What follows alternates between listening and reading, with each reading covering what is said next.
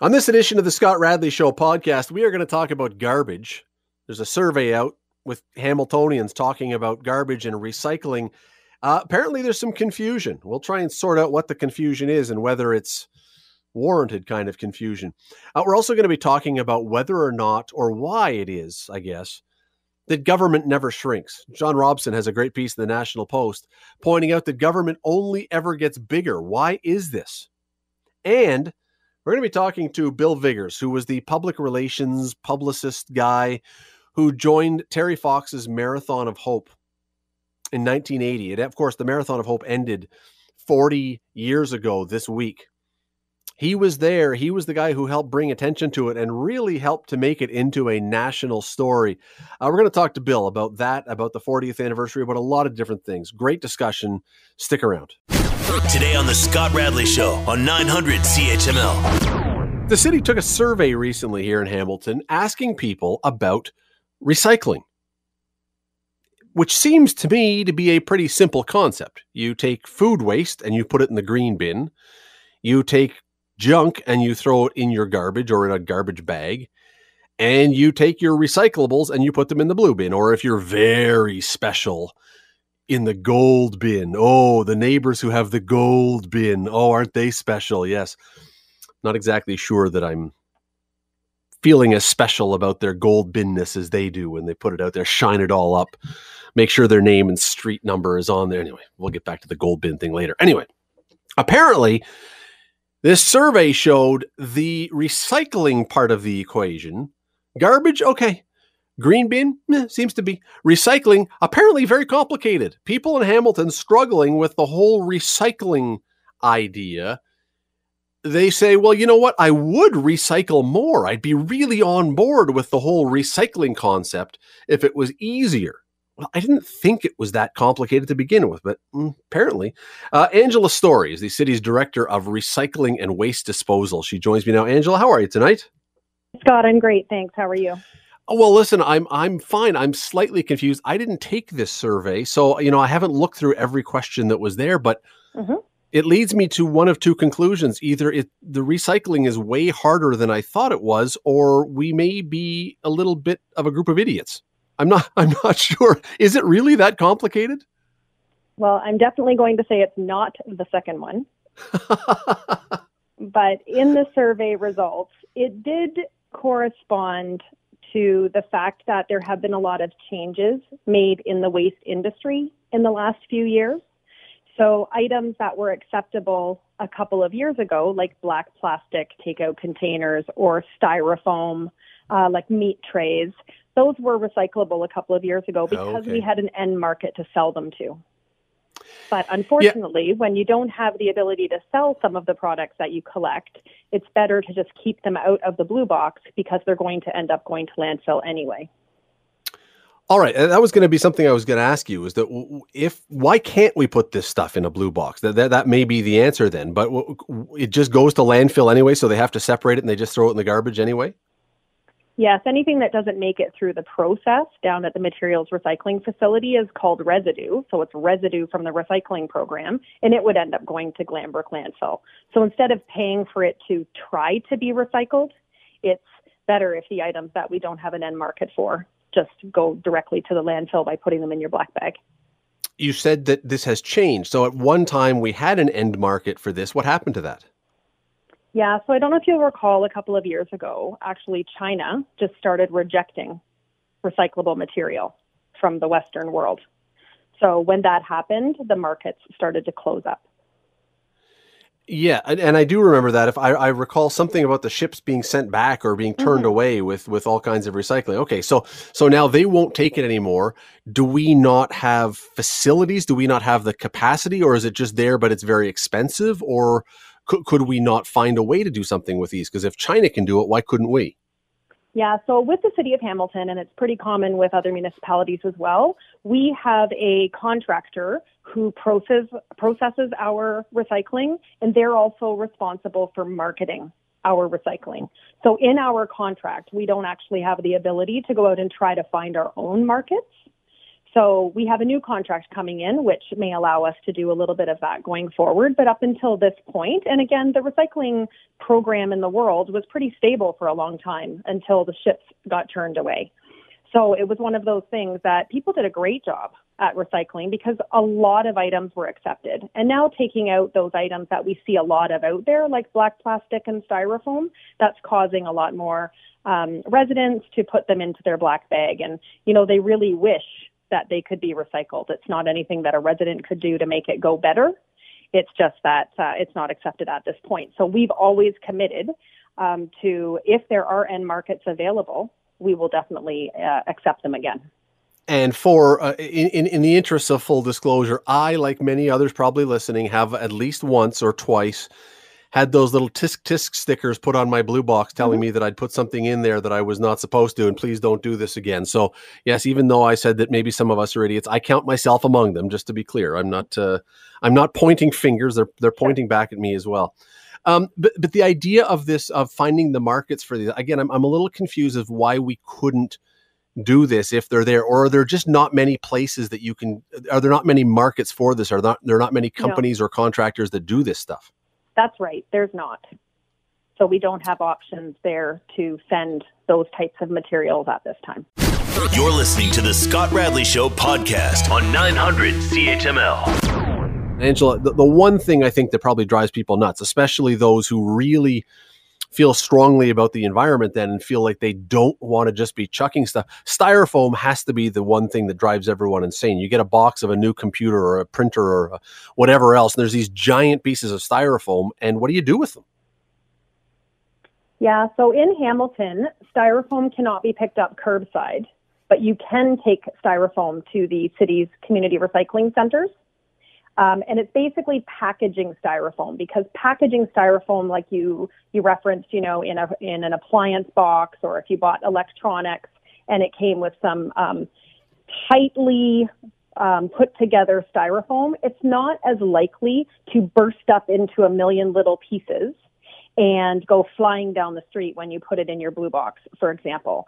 So, but meat trays, because of the contamination of the meat, the styrofoam tray itself would never be clean enough um, to be recycled into another product, as well as uh, the littler uh, pieces of styrofoam, like the peanut, the styrofoam peanuts that might come as packaging.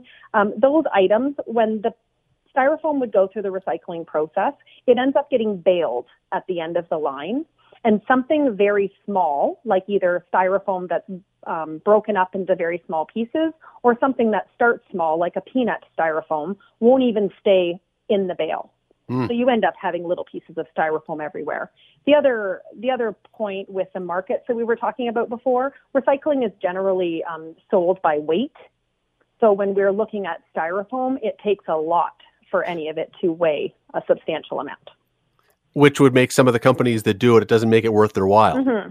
Yeah, yeah, we usually see a lot of styrofoam waiting um, in the materials recycling facility in order to get a significant amount that an actual, you know, tractor trailer could come and pick up a load. And and today in Hamilton, is there? I mean, you can drop it off at the recycling center, but I mean, is there anything that can be done with it, or does it just what happens to it? Yeah, we do still send it. It just sits okay. around longer until there's enough of it to go. There was a, there, there were a couple of things in this survey that I found a little surprising. One of them I, I, I think probably goes right to the top of the list. The there are still apparently a number of people in the city that say, and, and frankly, I, will use the word admit because I didn't think they'd be wanting to admit this, that they don't recycle at all. I, am a little surprised by that in 2020 that people are not even willing to do a little bit of it. Mm-hmm. Yeah, I mean, does that I shock mean, that you? Is, it is surprising but it you know most people responded in the survey saying that they do recycle and then the ones that don't we asked the follow up question like you've mentioned a couple of times like why don't you? And so the, you know the number one answer was it's just too much work you know to make that decision in the kitchen before you take it out to the blue box is what you need to do with it. Um, some note that you've mentioned it's just confusing uh, some separated it out into what goes where. Like, I'm just not sure which box it goes into. When you look at a milk carton, somebody might think that that is a paper material and want to put that in their papers blue box, when in fact, a milk container, by nature of what it is lined with, goes in the containers blue box, which somebody else might say, but that's just for cans or glass. So some people have, um, you know, have to really think about where the material is going in their blue box, and so some people think that that might be a little bit too tough. I, am not suggesting that it's possible to do this right now, but if things were entirely simple, where anything that you think could be recycled, essentially paper, styrofoam, plastic, if it was that simple, do you think almost everybody would do it? I do, and actually, a term that is given to to that is called wish cycling. So when is people are wish cycling, wish like I'm wishing that it could okay. be recycled, right? So oh, okay. There's, there's recycling things that can actually be recycled, and then there's wish cycling. Some people do put it into one box or another because you know they really wish it was made of something that could be recycled, and that could be uh, you know, the, uh, um, a styrofoam coffee cup or the other styrofoam products that we've been talking about today. Um, some of the non-stretchy plastics. So if you look at the yogurt containers today are very light and squishy. And so again, those end up being, you know, crumbled in the recycling process and don't end up being captured. So we love that people are wishing that things can be recycled. It's just if it doesn't make its way to the end of the recycling line, it ends up going in the garbage anyway. You know, when I say would everybody do it, uh, in, in, a sense, when, when I started doing a radio show a number of years ago, one of the pieces of advice I was given by someone who'd been in the business a long, long time was if ever you have a day where you have nothing to talk about or a guest bails on you, open the phone lines and talk about cats or garbage because those will always get the phone lines going. I mean, talking about garbage seems like it's the least, well, not for you, I mean, it's your job, but the mm-hmm. least exciting. But everybody, this is something that drives everybody nuts for good or for bad, but it, it's always something that people are thinking about is what do I do with this stuff? And where's it going?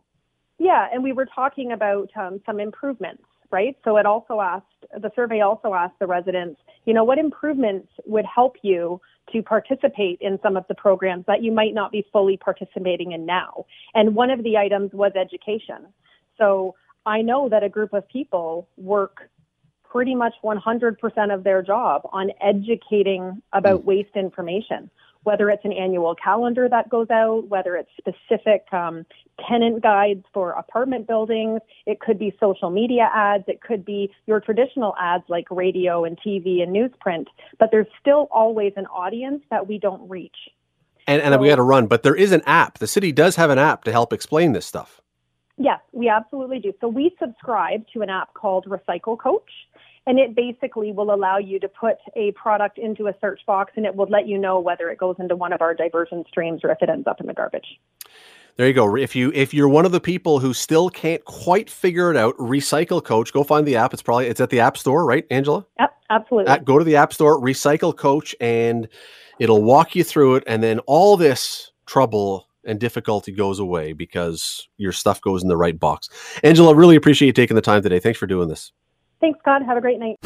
You're listening to the Scott Radley Show podcast on 900 CHML. There was a piece in the National Post today that was, um, you know, it was it was a, a, something that really made me think. It was a column by John Robson. The headline on it: Why government only increases in size.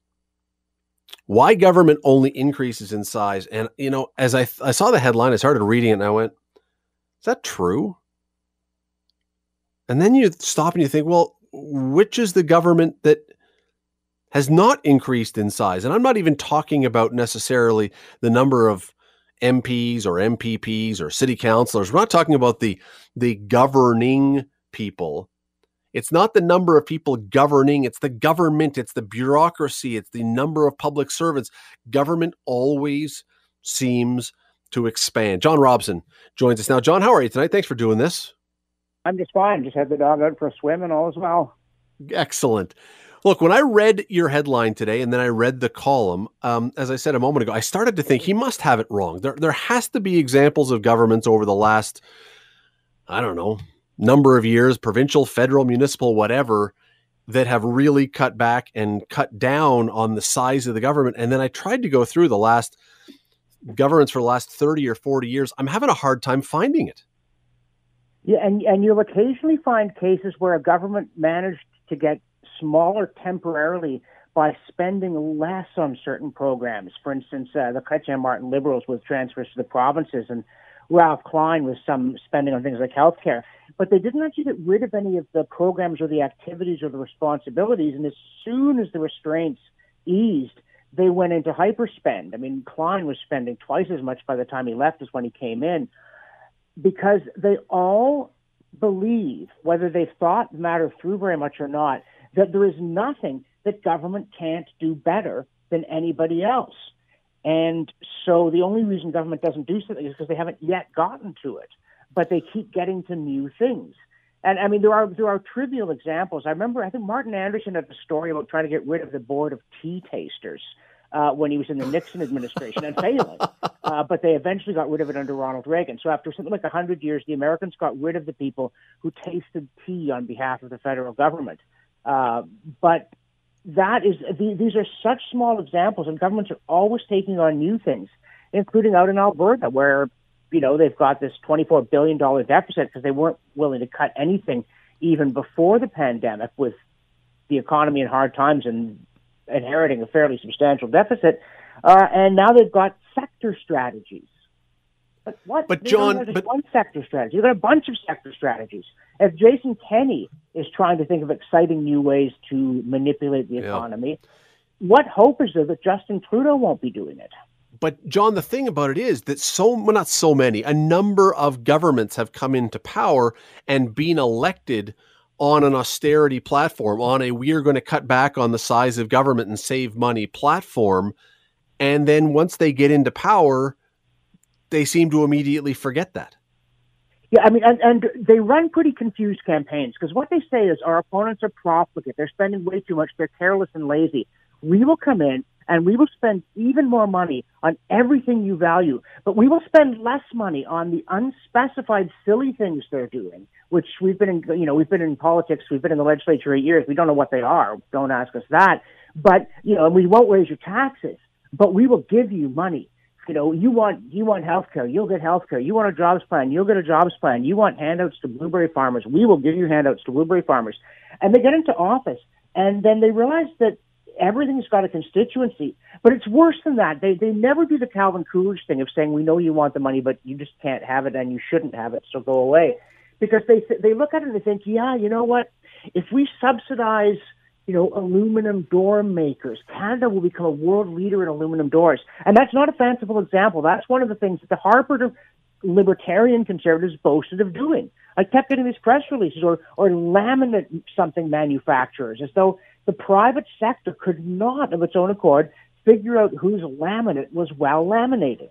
Um, and and I was amazed at the range of things that the Harper Tories would subsidize. You know, and they, if somebody was ranching buffalo, they'd run out with a grant for buffalo ranchers because the government knew who were the good buffalo ranchers, and they knew what was the right way to ranch buffaloes. You, you guys don't know which end of a buffalo is the one you shouldn't be in front of, right? But but it's just there's nothing. There's nothing. If you just go to them and say, "What about you know the Quasin bow industry?" They'd say, "We will stimulate innovation in the Quasin bow industry." But that's something Roz Chast made up, right? You don't even know what Quasin bow is, but you're willing to subsidize it. And it's astonishing. Like they think we can encourage innovation. Do you look at government and think now there are people who are thinking of effective new ways to do things all the time, but they think they can stimulate innovation in a high tech industry. But they can't even pay their own employees. The Phoenix system's a disaster. But it, but you know, and sure, government has a momentum and there are vested interests. But the problem's the politician. You're listening to the Scott Radley Show podcast on 900 CHML. John, just before the break, uh, you were about to t- tell an anecdote from your column, which I go ahead because I mean this this I think, and I know where you're going. This kind of says it all. Yeah, and as you said, it's not a partisan thing. In fact, you know, if someone says, "Hey, I'm a socialist," I think government is the best then I think you're wrong, but at least you're wrong in a clear way that we could debate. So it was conservatives, and I got to ask, there was a debate between the party leaders, and Nelson Riis was there as a stand in for, I guess it was Audrey McLaughlin, and Preston Manning was there, and Jean Charest was there. And so I stood up and I said, uh, well, yeah, I'd like you to tell me what government is doing, anything government is doing that it shouldn't be doing you know, I'm not interested in it should be doing differently or maybe the provinces should do it, not the feds or vice versa. I just want you to tell me anything from the huge range of things government does that it just shouldn't be doing. And Manning and Shea were stumped. But Nelson Riis said, well, it shouldn't be handing out money to corporations, which you'd think would be one thing everybody could agree on because conservatives don't like handouts and, you know, leftists don't like corporations. But then the Harper Tories, oh man, did they like corporate handouts. And I even got to ask George Bush this. I was down covering the American primaries back when he was just a former governor of Texas candidate for the Republican nomination, so mere mortals could speak to him. And I said, What's government doing that it shouldn't be doing? And he looked at me and said, That's a really interesting question. I'll have to get back to you. And my joke is he never did. Like, I didn't think he was going to phone me from the White House. But in his presidency, he never vetoed a bill that it was had too much spending in it. He never said, "Why is government doing this? Let's not." He never did the Grover Cleveland thing of saying, "How about private charity?" or the Calvin Coolidge thing of saying, "Yeah, you got you got problems, better fix them." Um, and it's the conservatives who who you think believe in free markets, like you said, they they seem to run on it. But even if you look closely, those spin doctors and the boys and girls in short pants are making sure they're actually just talking about getting rid of waste, as if there hasn't been a 50 year war on waste. It hasn't turned up that many paper clips. Philosophically, they believe in big government. And that's the crazy thing. They think they're conservatives, but they're wrong because they believe government is the answer to everything. They don't Which, even want to give people choice in health care which is what, what Ronald Reagan said once upon a time, wasn't it? Where he said government is not the solution to our problem, government is the problem, and and that's um and it's great to say it, and I think a lot of people of a lot of political stripes may agree with that, but it doesn't really happen. And here, John, I mean, my theory on this, and you jump in and tell me what yours is. Mine is you get into power and you kind of like the idea of being in power. You like being a person on that side of the bench, and you like to have. Well, you quickly realize that people also like their stuff, and when you take away their stuff, you lose votes. And you know, it's it's one thing to give people things that's nice, but it's really, really dangerous to start taking things away that you've given to people, programs and promises and everything else. And so, you know what? Way easier just to ride it out and say, yeah, that's that's untouchable now, and away we go. And then, if that's the case, if that's how we do it, we never get rid of government, or at least shrink government. Yeah, I mean, I, there's no doubt that's true. There's a ratchet effect, and everybody's kind of plundering the treasury because if you don't, you still pay the taxes for everybody else's boodle. But I think the big problem is that if people came into office really truly convinced, a Reagan, you know, even he didn't didn't do nearly what I'd hoped he would. If they really came in convinced with things government shouldn't be doing, they could find a lot of regulations to get rid of, and they could find a lot of programs where they'd say, no, it just doesn't make sense to do that. I mean, my Grover Cleveland story, I mean, he was president in the late 19th century. He was a Democrat. And there was a big hoo-ha about drought in Texas, and the newspapers were saying the government should vote them $10,000 in relief. And Cleveland said, no, it's not the job of government to hand out money, believe it or not. But he said, if you think these farmers are in such a tough state, why don't you start raising money from your readers? So the newspapers did. They said, hey, everybody, the farmers in Texas are just beset by drought. And they raised a $100,000. And that was a very different way of thinking about it, of thinking charity is not done well by government. And if we do it, then we take money out of people's pockets and taxes and we leave them with less to be charitable. But someone in Cleveland really didn't think government was better at relieving misery than the private sector, whereas somebody like Doug Ford does. He thinks he doesn't. But you watch what he does, you say, is there any welfare program that he is going to get rid of on the theory that the problem is real, but the solution is to have Canadians or Ontarians get together and raise money and fix it without the state? And the answer is no. You will never get him to say that that should be done about anything. He may say we can't afford it, but he will never say, and even if we could, it wouldn't be an appropriate way to tackle the problem. John, we have about 30 seconds here. Let me ask you a hypothetical question, although I, I mean, I don't know how hypothetical it is because we've seen it other places in the world.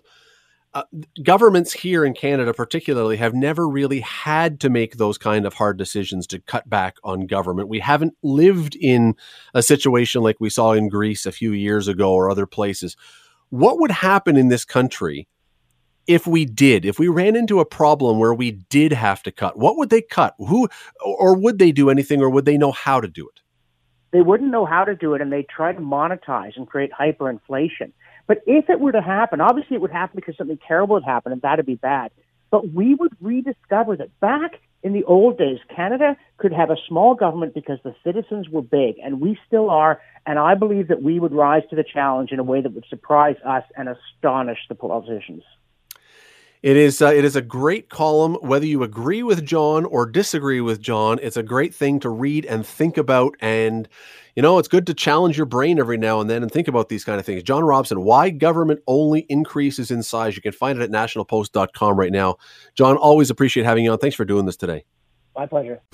You're listening to the Scott Radley Show podcast on 900 CHML. Let me get to this uh, this other story though that is again, it, it's a sad story. Obviously, it's a sad anniversary, but it ultimately is part of a much bigger, much happier, much uh, legendary Canadian story.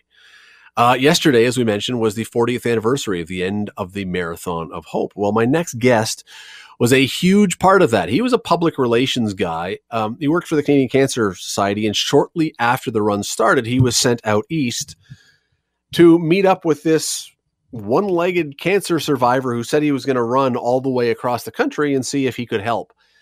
Well, he did. Um, yeah, Terry Fox on his own was pretty inspirational, but this guy's work went a long way towards making Terry Fox the household name and the legend and the beloved figure that he became. Uh, his name is Bill Vigars, and he joins us now. Bill, thank you so much for doing this today. Really appreciate it. Thank you, Scott. It's um, nice to be in Hamilton. I'm, I'm, i lived in the area for quite a while. Is that right? Yeah, I was the manager of the Chamber of Commerce in Welland um, shortly before joining Terry on the road. Uh, life okay. from one one adventure to another. Well, and the last time that I saw your name mentioned around here, and boy, it's a while now, was you were searching to find the identity of a Burlington guy who was in a picture of Terry playing basketball that showed up in the paper once upon a time. Yes, we did, and, and unfortunately, the, the, young man had passed away. Oh, uh, so it was. We did find him eventually because we looked for him forever, and uh, it was kind of a sad ending to that story. I was saying to someone today and even yesterday as we were talking about this being the anniversary, it it cannot possibly be 40 years, Bill. I mean, it just it seems unfathomable that it's 40 years ago. Does it seem that way to you or does it seem like it's been immediate? Uh, it's it, every day. It's like yesterday. Um, every day, sometimes something pops in my mind to Terry and the run, and uh, the memory's always there. Uh, what I am um, uh, extremely happy of, and I, and I, I, I liked what you said it there at the beginning, that yesterday was a sad story, but it was really, the, really just the beginning. Um, and that's what Terry asked when he got sick, like immediately when he was on the gurney out in front of the hospital in Thunder Bay. Uh, when he said, "If I can't finish it, you guys have to." So mm. it, uh, you know, but at the same time, uh, that's the sadness. But in the other time, when I think about the run, I think about the fun times we had and what a great guy he was, and uh, um, how different he was off the road. You know, because I know people think about him as their image of him with that intensity on his face as he's running, um, and the stories about you know some of the injuries that he went through. But at the end of the day, he was your typical 23 year old young man, a very uh, um, dry sense of humor, full of fun, loved to hang out with kids uh, was open to everybody. There was no he had he had absolutely no ego. Um, yeah, Did you help him get that way? Did you help when you arrived there? Was he already a natural at doing this, or as a publicist and a PR guy, did you give him some guidance on how to deal with people? You know, um, I was more his. I don't know. I don't know whether you can call it a PR guy because I, very clearly, like nobody, what the guy that you see on TV, there's no different guy. There is no he. He is the same person that you see in clips and talk. He's he's uh, um, he's just a regular guy. It's hard to explain. You know, because of what he accomplished. Um, you know, he he is a hero. He's an incredible Canadian hero that we're all proud of he was un- very, very uncomfortable about that, and and and and towards the end of the run was actually kind of concerned that people that lost uh, focus of why he was running, that they're making him a hero and they're forgetting why he did it. Well, it, I mean, I've wondered about this often when, when his name comes up or when we have an anniversary or something. And this is this is. I mean, I know you're going to be modest about this. This has a lot to do with you and about getting his story out there and letting people know it. Because when he was, I mean, he had to stop in Thunder Bay. That was not that long after he had come into Toronto when things had really exploded. Has you ever thought about what would it have been like if he hadn't been if he hadn't had to stop and if he'd been able to continue and what it would have been like as he went through Manitoba and Saskatchewan and into Alberta and then finally to BC. Have you ever visualized what that might have looked not, like? Not, you know, be, to, to be honest with you, I'm disappointed for the people who live there that they actually didn't get a chance to see him in person. But I, I like he didn't like to talk about the end. He didn't, you know, something transpired, like even going to lunch you you never drove up the road. You always had to go back, even if it was further to go back to the restaurant, because he never wanted to see what was ahead until he got there. And I don't know. I've heard he he came to, he came to Earth and he accomplished what what he came here for. And uh, and, and you know I don't know. I don't know how to how to explain that, but uh, even his mom said that. You know, uh, I don't know. I don't know, and I don't want to really go to where hmm. uh, what what was in his mind. That's the one thing. uh, After 40 years, I've never pretended that I couldn't think about what he would be doing now. And also, I'll go back to your earlier question. Nobody told Terry anything to say. He was who, like, um, you could, if somebody presented a situation to him, you could go over and talk to him, and like an adult, you could have a conversation with him. But once he had made up his mind, it was a waste of time to talk. Uh, you know, talk. You know, you just couldn't change. You wouldn't change his mind, and he was always right. It was always his run.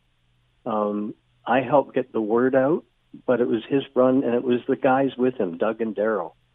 Um, they used to take pictures, and the guy would go, "Get in the picture," and I went, "No, no, it's the stories about them," and that's what it really is. It's a story about three crazy kids on the road trying to do something that was impossible.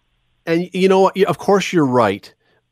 But also, I mean, I can't imagine there is more, there have been more than a few days since then that somebody hasn't wanted to talk to you about this. I mean, this is th- th- fair to say this has become part of your legacy too. Um, it, it, it is. It's, it's, you know, there's the lightness side of it. I, I, I do get a great deal of humor in the fact that Robert Duvall played me in a movie. um, like, I'm, you know, that's insane. Could be, could be worse. Uh, well, I, I have to tell you a funny is quickly that uh, they had me go to dinner with him, and before they they said they'll, you know, who's playing with uh, your thing, and then Robert Duvall. And I meet him. I immediately called my wife. and I said, "You're never going to believe who played me. Who's going to play me?" And she said, "Who?" I said, "Robert Duvall." And she said, "Who's that?" well, see, I love Robert Duvall for a whole different reason, and that is because my last name is Radley, and of course, in To Kill a Mockingbird, he played Boo Radley. So if there, Boo there's Radley, your connection yeah. too. So yep, there you you know, go. so. Okay. Uh, but no, that's it. Could have been a lot worse than that. But no, I mean, you you, you are part of this story, and again, you're a modest guy, but it, it's impossible to separate yourself. You you were a big part. You were there to see all this. There, there's the three you talk about, and you maybe a, one or two others who saw a lot of it. But I mean, you were there as much as anyone. Do you know? Um, I, I'm right now. I'm not actually. I live in White Rock, but I'm over in Sidney on the island. And just before this, I was about half an hour out by the water, and I was. Um, somebody had something on some site, and it was people talking about Terry and how they felt about him, and um, and many many times I've I've questioned why fate, you know, had me be the guy that had the letter to go see what you can do for him. And I kind of think that because of my background, I had uh, in high school, actually in grade 13, I was working in radio back then, and I was running all the dances in town, not school dances, like pay me dances. And uh, so I just kind of had this knack. And then to be lucky enough for the two of us to hook up. And then, of course, I was as crazy as him. When I first met him, uh, that very first day, after about two hours, I there was actually no question in my mind that this guy was going to do it, uh, and that he was the real thing. And when you really sit down and think about it, there's a kid running across Canada with one leg and he's running a marathon a day, and I can sit down with him with a map and say, okay, here's where we're going to be, where we're going to be in eight weeks, um, and and then just walk away and go like it's nothing, like it's you know it just I don't know what it was. It was hard to explain. It was like you know uh, we became a great team, and I, I fell in love with him very quickly what do when people do realize who you are and what your background is with it and i'm sure that many people do as i say i'm sure probably most days of your life since then you've had somebody want to talk to you about it. What, what's the thing you get asked most often? What what's the thing that people want to know the most? Uh what was he like? They, they, everybody what's, what was he like? Um because they probably don't think that he could have been as perfect as he came across. There has to be a dark side you know, to him somewhere. Do you know I've run into that? Uh, we actually ran into it in the, in the run. Okay, it started in the run. The, the this guy can't possibly be who he is, and um, I'm going to stick on that subject before I wander off on something. But uh, uh, very early on, outside of Ottawa, uh, the officer shows up at five o'clock in the morning to do, to do the escort he is not happy to be having to drive at four miles an hour behind Terry at five o'clock in the morning. And he's kind of a dick. And uh, anyway, we get in the car, and uh, about three miles up, uh, he comes back to me and he kind of going, People are trying to give me money, and I can't take it. They're trying to give me money through my car window. I can't do that. And I just went, Well, roll your window up. And about three miles down the road, I noticed he's got his hand outside the uh, car after following Terry for that length of time with his hat doing the collections himself. And then after the run, I've, I've been interviewed a couple of times by people who came with a slant. There's got to be something more to the story. Like he can't be that way um, initially. And basically, when you sit down and talk about Terry Fox, there is, as I said before, there was no side to him. He had this, he was affected by the kids in the hospital in such a way that uh, he just became completely focused. But like any other teenager, you're completely focused on whatever, you know, somebody gets into something. So he was just like a regular kid that his parents are going, no, you're not going to do it. And he's going, yes, I am going to do it. And the parents are going, no, you don't. And he storms out and slams the door. How many times has a 17 year old done that? This was a, but this was a guy who was going to run across Canada with one leg. Um, ask what people. I'm sorry. Go ahead. No, no. Go ahead. Continue. Sorry. Go ahead. No, I was just going to go on to that. Uh, your question about what do, what do people ask ask about me? Um, initially, when that very first movie came out, they I got a lot of questions about was was he grumpy like that? Because that first movie did present him as kind of grumpy. Uh, mm-hmm. That's I'm using that as a good term. And yeah, that's right. Yeah. Okay. So what would happen is if you if you were a bystander and he comes up uh, to the to the van and um, suddenly he's yelling at us because we don't have his water and oranges uh, ready for him. And the reason we don't have the oranges and ready for him is we've been having a water gun fight. And we didn't notice he was that close. And of course, he's going to be upset. He's in the middle of running a marathon. That being said, a minute later, he's part of the water gun fight. So uh, you could, he, you, people could take things out of context that he was a guy, you know, treating his uh, entourage as uh, underlings. It was that's the furthest from the truth. But you people have to put in perspective about what he was doing every day. Billy, I mean, again, you, you did publicity, you did PR, whatever you want to call it. I mean, you did a lot of stuff to make sure the message got out. Um, and, and, you understand about getting attention for these things and how to, to try and get the news out there Uh, imagine, and again, I know these are all hypothetical things, but if he hadn't been doing this in 1980, if he had come along in 2020 and we hadn't had Rick Hansen yet and we hadn't had Steve Fonyo and it was still a first, could this thing work in 2020 or was it a perfect guy at a perfect moment that allowed this to happen? My first reaction was going to be to say, yeah, it could happen today. My second reaction, as you asked your question, was, you're kind of right. Um, there is another side to it. You, you, you've got today's uh, multimedia and back then, our cell phone was a payphone. Our way of communicating with the people standing on the street, waiting for him to come, was radio. Um, radio made the run.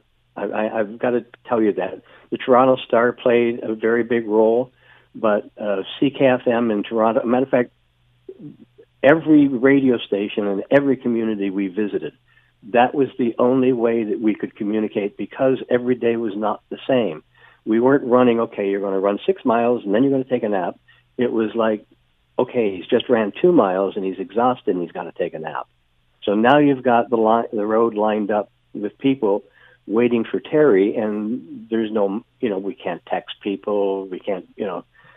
So we were accompanied by those radio station promotion cars and vans and they would broadcast about, okay, Terry's gone for a nap. Uh, we're told he's going to be up in a, you know 45 minutes, or we will be on such and such a road. So that's how we communicated. And and initially, that one radio station in Toronto, I think they ended up raising a half a million dollars, and it was just one man who got behind him that then got the people behind him that ran City Hall. So things just seemed to, like I got the ball rolling, but then the people did it the communities did it. The volunteers did it.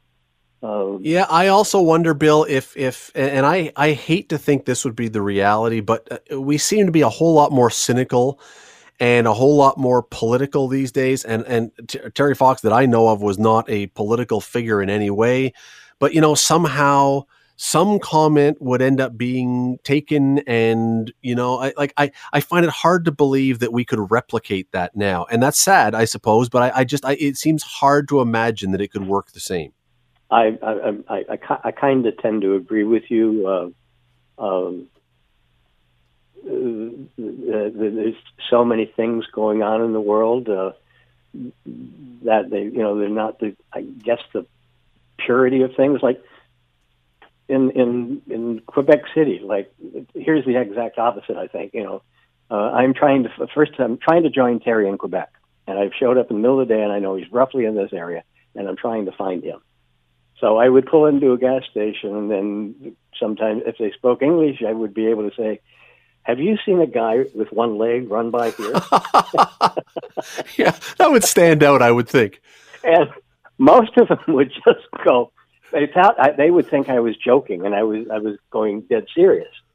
Uh, but now, on the other hand, up in northern Ontario, one day I'm standing at a gas station, you know, one of those old gas stations back in 1980.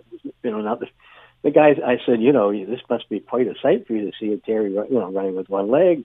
And the guy said, no, I've seen everything. I've seen people leapfrogging across Canada, walking backwards across Canada, a couple of people on pogo sticks. So like, you know, it's really cool, but I've seen a lot of weird things, but more than that. Bill, do you remember, or how well, I guess, because I'm sure you do, how well do you remember that last day, you personally?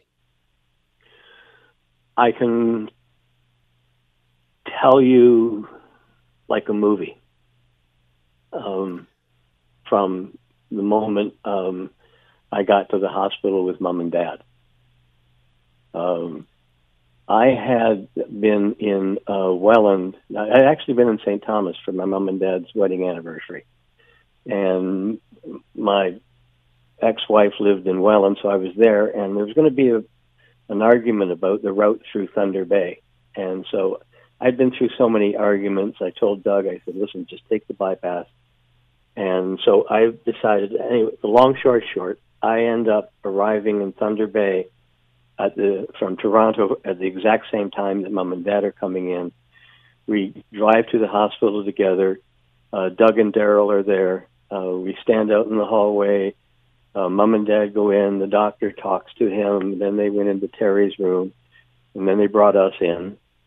And um, once we got over the shock, I went into getting him home, um, dealing with you know the, who was going to fly him home. His lungs were filling up with fluid, and they said if they didn't get him home that day, um, he'd have to stay in Thunder Bay for a week at least.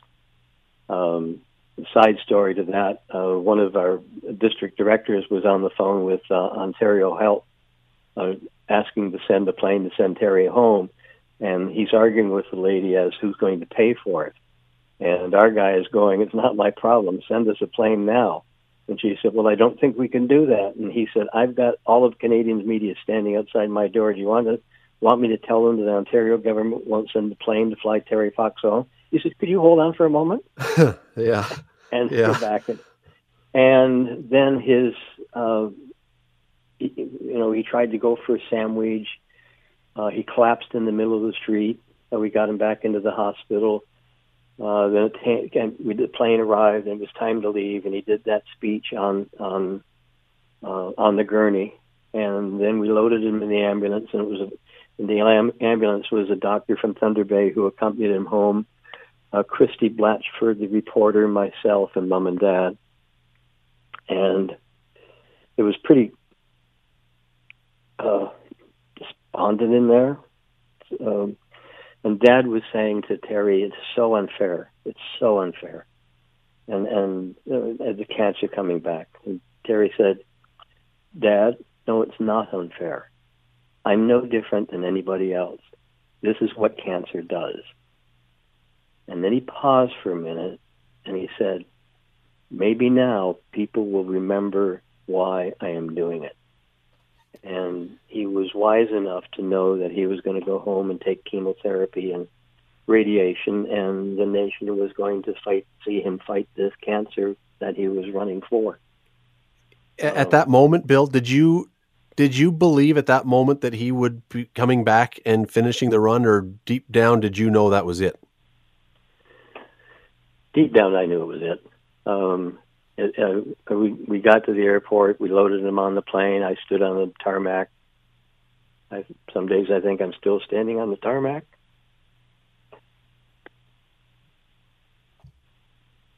Still difficult, obviously. Yep. But anyway, you know, uh, I had a chance to visit him a couple times. I was actually the, the night of the telethon um, in the hospital room. It was Doug and Darrell and Terry and I, and then they wanted Doug and Darrell to go downstairs, so it ended up with just me and him in the room uh, watching and He was fascinated watching this this telethon uh, which I had sat in on with CTV. It was like those movies. That's another story unto itself. Watching them put that together, and uh, um, he had we had talked on the road about cancer because I, I, even though I worked for the Cancer Society, nobody in my family had ever had cancer. We were Irish, and most of them it was cirrhosis of the liver. Is the joke that I use. Um, but I had never had cancer, and so we had talked seriously on the road about. And he said, "Bill, if you can imagine the weary, this is the the, the treatment, because the treatment sometimes worse than the disease. So it's like having the flu ten, times ten. And uh, so anyway, the, the telethon was um, playing, and they and they roll with the drip, and he said, "This is what I was talking about." And uh, I sat on the side of his bed while he went to sleep on my shoulder. You're listening to the Scott Radley Show podcast on 900 CHML. Bill, I'm wondering, have, how many times have you been back to that spot just outside Thunder Bay where the statue is now? I, I've actually only been back there twice, um, and it was both for the the original monument that went back up, uh, up, and then they widened the highway and they moved it to its present position, which is spectacular, uh, overlooking Lake Superior. And I had planned to um, drive the route this summer. I had the 40th anniversary. I've been planning for two years to fly to Thunder Bay. I, I've driven the rest of the route you know, a hundred, and I can drive down the street and tell you adventures. That's that's what happened over there. This is what happens over there. Which, by the way, I want to tell you a story about Hamilton. But um, want to tell you the story about Hamilton. I forgot the heck what I was talking about. Anyway. about this, how many times you've been to that spot? And you said just twice. Uh, yes, for twice. And then this year I was planned for two years to do that trip, and because there were so many memories on that stretch. Because once we went north of Sault Ste. Marie, um, and, and actually it changed once we got up front. Once we got up in Muskoka, and the crowds became less and less. And then when we turned north at Sault Ste. Marie, and then it was the people driving the highway, but there was no population to line the streets, and it became much more relaxed. There was, and some very emotional things happened along that stretch. Anyway, uh, with COVID, that all went out the window. I was supposed to uh, uh, be at a number of different events, but you know, next year, or I'll do it for the fiftieth. What about I, Hamilton? You said you wanted to tell a story you, about Hamilton. I, have always I've always told this story about there's things on the run, certain things on the run that are particularly burnt into your memory. Um, and it was first off the morning that we came in, coming down the lake shore. It was a beautiful, uh, cool kind of summer morning. Um, particularly because I remember the street we came along uh, was it's a section of uh, city of uh, Lakeshore that is lots of trees covering the, the area. And anyway, and I was looking at the map of Hamilton today, and this incident happened. Uh, people the odd person had come out and said that Terry was pushing himself too hard, uh, that he was going to kill himself, that he should stop the run. But in the pandemonium of the, you know, the traffic and everything going on, and Terry's running, and the people on either side of the road, and he never stopped for anybody. You know, like if, the odd time, if somebody like, a, but very, very, very rarely, rarely. And he's coming around the corner, and I was looking at the map. I think it was around Plains Road and Maple or something like that. And you got to imagine what that intersection looked like 40 years ago. As we were coming around the corner, there was a woman in a car screaming at him, "Stop it! Stop it! They're using you! They're using you!" And um, as he's running towards him, and he stopped, and he walked over to the car very nicely and looked at the lady and said, "They're not using me enough," and turned around and continued running. Hmm. And that was um, his desire to, to like he wanted to do more. He wanted to do as much as he possibly could to get his message out, and uh, and and sort of his way of saying, "No, I'm, this is me. I'm doing it for myself. They're not pushing me." Matter of fact, we were we did exactly the opposite, particularly at the beginning.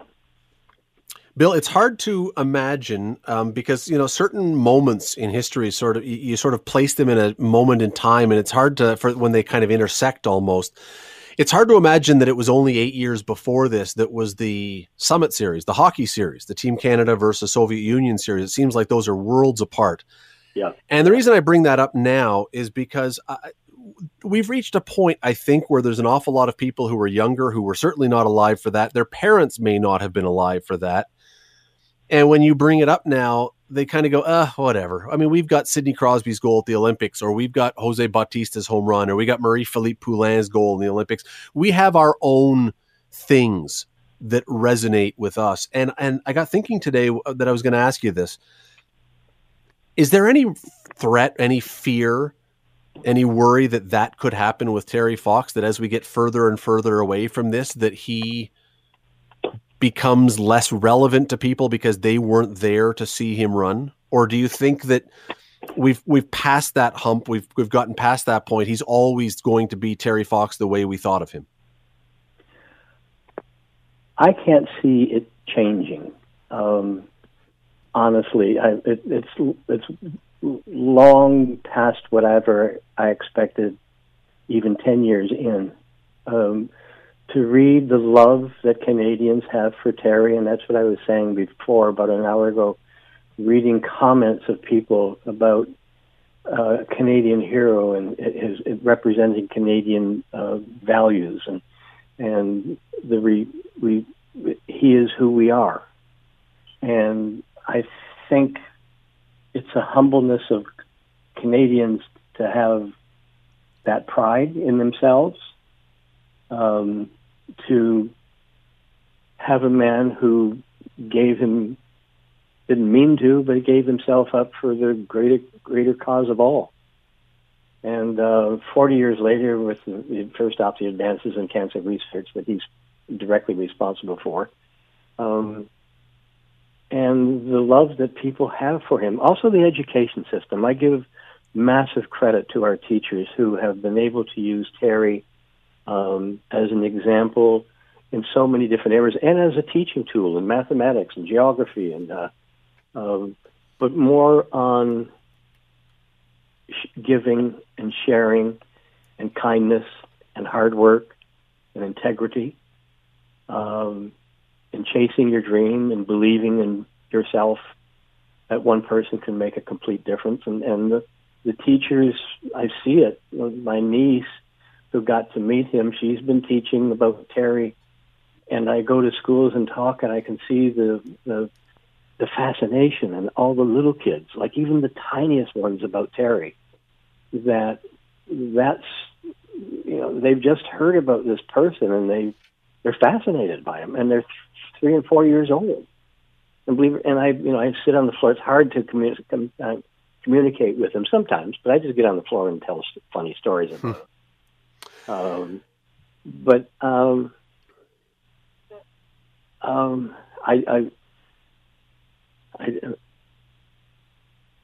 it's it's it's hard to imagine that at this point that it would change. But again, you know, you, you, like I hope. I, I all I can say is I really hope that that is the case. That when 30 years down the road, that we're still talking about it in the same, you know, really reverent kind of way um, about him. Bill, we got to run. Unfortunately, last thing, just before I let you go, because I've wanted to know this. Did you keep anything? Do you have some things or something that you kept from the Marathon of Hope as a souvenir? I've given them all away. Everything. Um, everything. The only thing I have left is the gentleman who did the statue in Thunder Bay. I used to go over to his studio while he was uh, building it uh, about every two or three days and tell him, you know, this, this, and, you know, look. And I ended up getting one of the six miniature statues. I had things, and over the years, I've given them away to people who maybe possibly had cancer hmm. um, or always to somebody that I knew it would make them feel better. Because I got my dream or my memories and, and, and what's inside me. And uh, I, I do technically own a shirt and a shoe, but it's in the Sports Hall of Fame, which I've given them. I gave them that for perpetuity. Well, you know what? That's uh, boy. I, I, not that you're going to do it, but I can't even fathom if, what those would be worth. If those went up for auction, a Terry Fox shirt and shoe from the Marathon of Hope in Canada. Yeah. Wow. it's, I mean, it's unfathomable what those things would go for these days when you consider sports memorabilia and what that would mean. Uh, Bill, I, I wish we running, could do. We're running out of time, and I got to say right now before we hang up. Yeah. We're virtual run this year, September the 20th. Yes. Yes. It's harder than ever. Make COVID your reason to do a virtual run. Get out there, even if it's in your driveway. Great point. You can go online. You can find all about the Terry Fox run. You can do one this year on the 40th anniversary. Bill, uh, real pleasure to have you on. Thanks so much for taking the time today. Thank you. It's been a pleasure. Thank you. And hello, Hamilton area, everybody. Bye bye. The Scott Radley Show. Weekday evenings from 6 to 8 on 900 CHML. The Scott Radley Show podcast is available on Apple Podcast, Google Podcast, and wherever you get your podcasts. I'm Scott Radley. Thanks again for listening, and do not forget to subscribe to this podcast. It is free. You will never miss an episode. And also, be sure you rate us and review us. Whatever you think of us, we'll take it. Thanks for listening.